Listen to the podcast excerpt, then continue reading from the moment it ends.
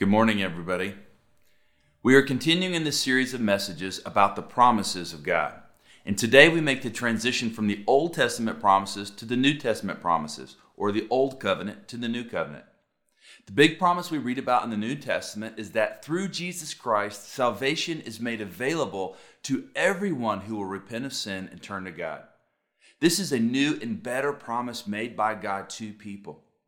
In the Bible, there are thousands of promises made by God, and we all make and receive promises, but the only being capable of keeping every promise is God.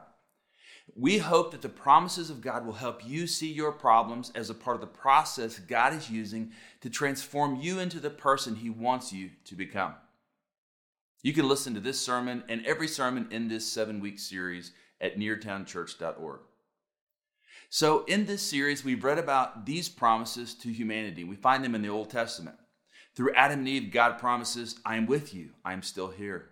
Through Abraham, God promises, I have a plan for you. Through Moses, God promises, if you obey, you will be blessed. And through Moses, God also gave his people the law to obey. Through David, God promises, I will provide a king who will save. Uh, there are many more promises in the Old Testament, but the most important thing for you to understand is that all of God's promises are spun into the scarlet thread that ties the Old Testament into the New Testament's revelation of a much needed Savior. You see, even with all the Old Testament promises and clearly established laws, people will reject God. This is the problem God solves through Jesus the Savior. Near the end of his life, God told Moses to write a song about Israel's inclination to defy God. It's a song about them, but it describes every human heart, including yours and mine. Deuteronomy chapter 31, verse 20. God is speaking. For when I have brought them into the land flowing with milk and honey, which I swore to give to their fathers, and they have eaten and are full and grown fat, they will turn to other gods and serve them, and despise me and break my covenant. And when my evils, or when many evils, troubles have come upon them, this song shall comfort them as a witness, for it will live unforgotten in the mouths of their offspring. For I know what they are inclined to do even today, before I have brought them into the land that I swore to give. Moses hears these words after leading Israel out of slavery and into 40 years of life in the wilderness. He has seen the effect of sin on the human heart lived out by this people for 40 years. They walked on ground shaking with the glory of God, yet they sought the pleasures of God. Verse 20 perfectly describes the human response to the Old Testament promises. They have eaten and are full and grown fat. They will turn to other gods and serve them, and despise me and break my covenant. And this would be a way of life for them for thousands of years, and they are a living example of the need for a Savior.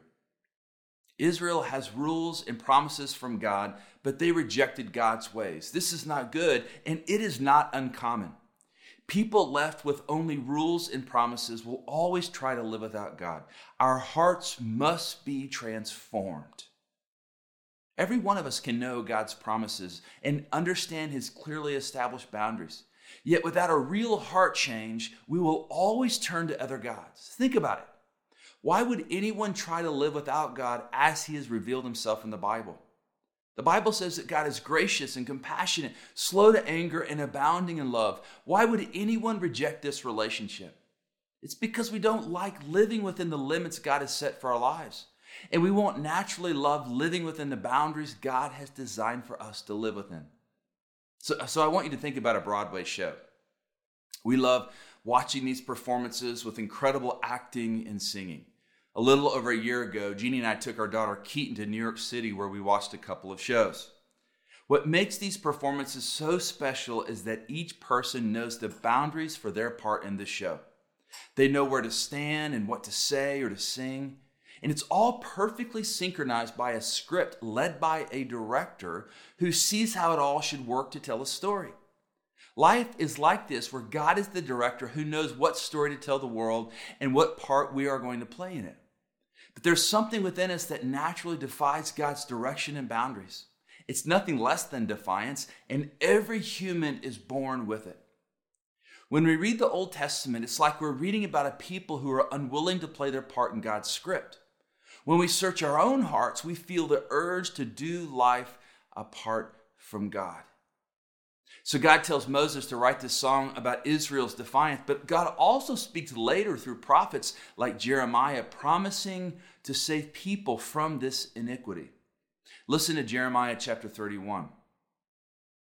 Behold, the days are coming, says the Lord, when I will make a new covenant with the house of Israel and with the house of Judah not according to the covenant that I made with their fathers in the day that I took them by the hand to lead them out of Egypt, my covenant which they broke, though I was a husband to them, says the Lord.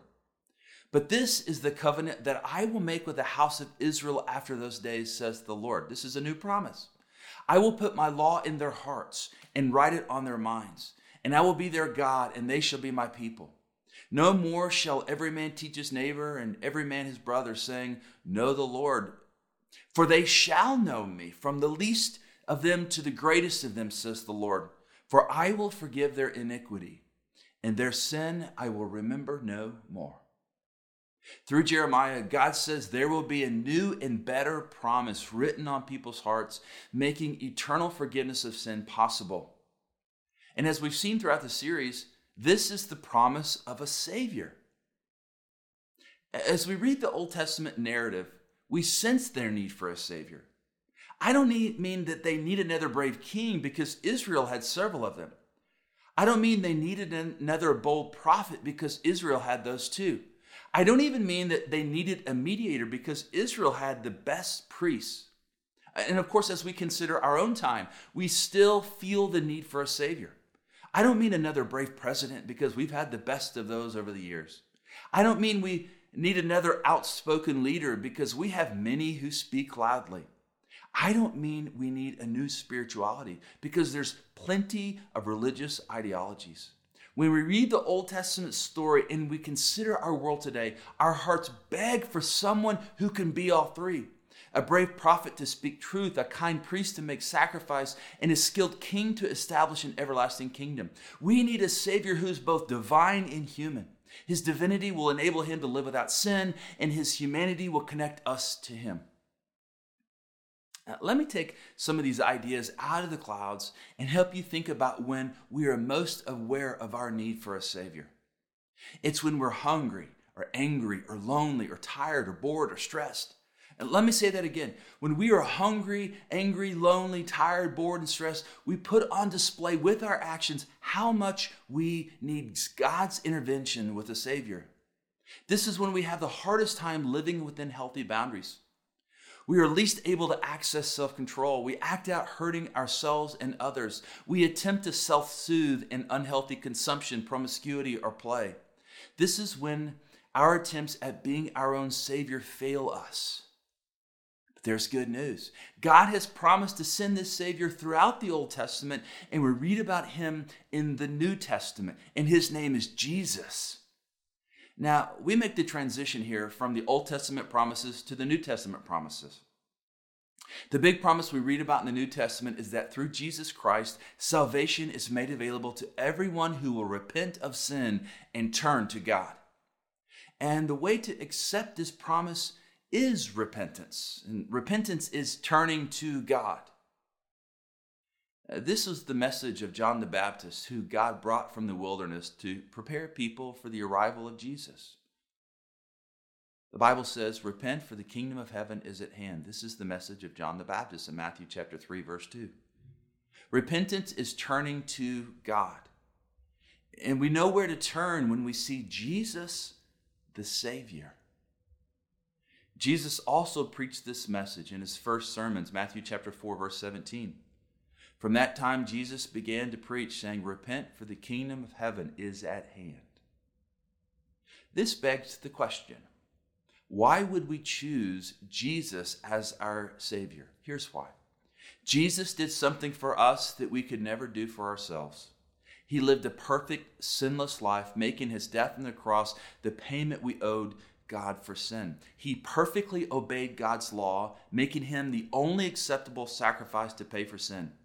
And although the evil one struck at the cross, Jesus crushed evil at the resurrection. This gives us the hope of new life. This is why we choose Jesus as Savior. We receive the promise of God of salvation by turning to God through faith in Jesus as Savior. This is the Christian gospel, and it is good news to all who will accept it. We're familiar with the need to repent in life, but oftentimes we turn to gods who are unable to do the much needed transformation of our hearts. We tend to repent and turn to another list of rules that we'll not be able to keep. There's a story about a woman in her late 20s who's searching for purpose and peace. She's well liked by others, attractive, and has a morally upright family. But she knows something is missing. She has plenty of friends, a good enough job, and support a family, but she's lost. So she tries to find salvation by turning to her work, but she's left wanting because her good job is not a great job and she knows she needs more. So she tries to find salvation in a man. He's good looking, gainfully employed, and fit just like her. But there's a problem. He's not a good Savior because he is imperfect just like her. So she tries to find salvation in the precisely worded self help ideology of those who attempt to convince her that she can be her own Savior by looking deep within. She lives by a man made set of rules that sound good but are impossible to keep. In this discomfort, she feels that none of these things satisfy. They become too much. So she turns to drinking, sexual licentiousness, and overeating to feel better. But that doesn't work either. In fact, those things only worsen the feelings of living disconnected from any real purpose for her life. She's turning to false saviors, and she needs to hear God's promise of salvation through Jesus. What I'm asking you to do is repent and turn to God as He has revealed Himself through the biblical authors for the salvation you need. Just as Israel's list of rules, or team of priests, or fancy tabernacle fell short of providing the salvation that tr- transforms their hearts, every false savior you choose will leave you burned out and beat up without any real heart change. Only God can change your heart and give you a new life. And it begins with you turning to God with faith in Jesus as the new and better Savior. We turn to God in repentance as an acknowledgement that we have sinned by trying to live without God, much like those Israelites for whom Moses wrote that song. They have eaten and are full and grown fat. They will turn to other gods and serve them and despise me and break my covenant. Proverbs chapter 28, verse 13 says, For whoever conceals their sins does not prosper, but the one who confesses and renounces them finds mercy. We repent, admitting our need for a Savior, and God promises salvation for anyone who turns to Him through faith in Jesus Christ. But there are consequences for those who are unwilling to accept God's invitation to repentance. The Bible says, But because of your stubbornness and your unrepentant heart, you're storing up for yourself wrath for the day of God's wrath, when his righteous judgment will be revealed. Let me tell you again this promise. Through Jesus Christ, salvation is made available to everyone who will repent of sin and turn to God. This was the message of the early church. So in Acts, Paul's preaching to this intelligent group of leaders in Greece in Acts chapter 17, verse 30. God overlooked people's ignorance about these things in earlier times, but now he commands everyone everywhere to repent of their sins and turn to him. Listen to verse 31.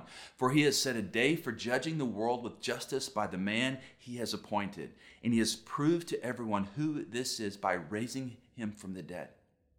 We accept this promise of salvation by turning to God, believing that Jesus is the Savior who can begin to transform our hearts. And the actual sign of repentance is water baptism to symbolize cleansing from sin. So let me ask you plainly in acknowledgement of your need for a Savior, will you accept this promise of salvation through Jesus by turning to God? If you do, you'll be forgiven for the times you've sinned. You'll become a new creation with the Spirit of God in you to enable you to stay within the limits God has established for you to experience peace. You'll be saved from the eternal consequences of your sin. You know, over the years, I've passed on this good news many times to people just like you. and I've had many people reject the invitation. But nearly every time the rejection of this good news is not because the person is unwilling to admit their need for a Savior, or even that Jesus could possibly be God in the flesh. It's almost always because the person has had a bad experience with the church or someone who claims to be a Christian. And it's sad, really, because the hurtful actions of others should actually drive us to our need for a Savior, not turn us from it. Sin is why God promised a Savior. Sin is why God became flesh as Jesus to pay a sacrifice we could not pay for ourselves. So I will ask you again will you accept this promise of salvation through Jesus by turning to God? This is my call to action for those of you who have not yet crossed the line of faith, that you'll accept God's promise of salvation through Jesus Christ. If you'd like to do this, let us know so we can disciple you in the faith. Now, for those of you who have already crossed the line of faith, do you recognize an area of your life that is being lived outside of God's established boundaries for your good and for His glory? Are you a part of the cast, yet trying to live by your own script off the stage where God's glory is on display? Will you repent of that and return to God? We're all still tempted to live as if we are not God's children, and sometimes we find ourselves looking more like a non believer than a believer. We must return again to God to experience the peace as a child of God. If this is you, I want to challenge you to reach out to your small group leader or one of your pastors who can lovingly join you in your return to God. So that's it. This concludes the, uh, this part of this series of messages. And the promise of God that we hear today is that Jesus makes a way for us to be saved, and we accept it by turning to God in faith. So let's think on and pray about these things.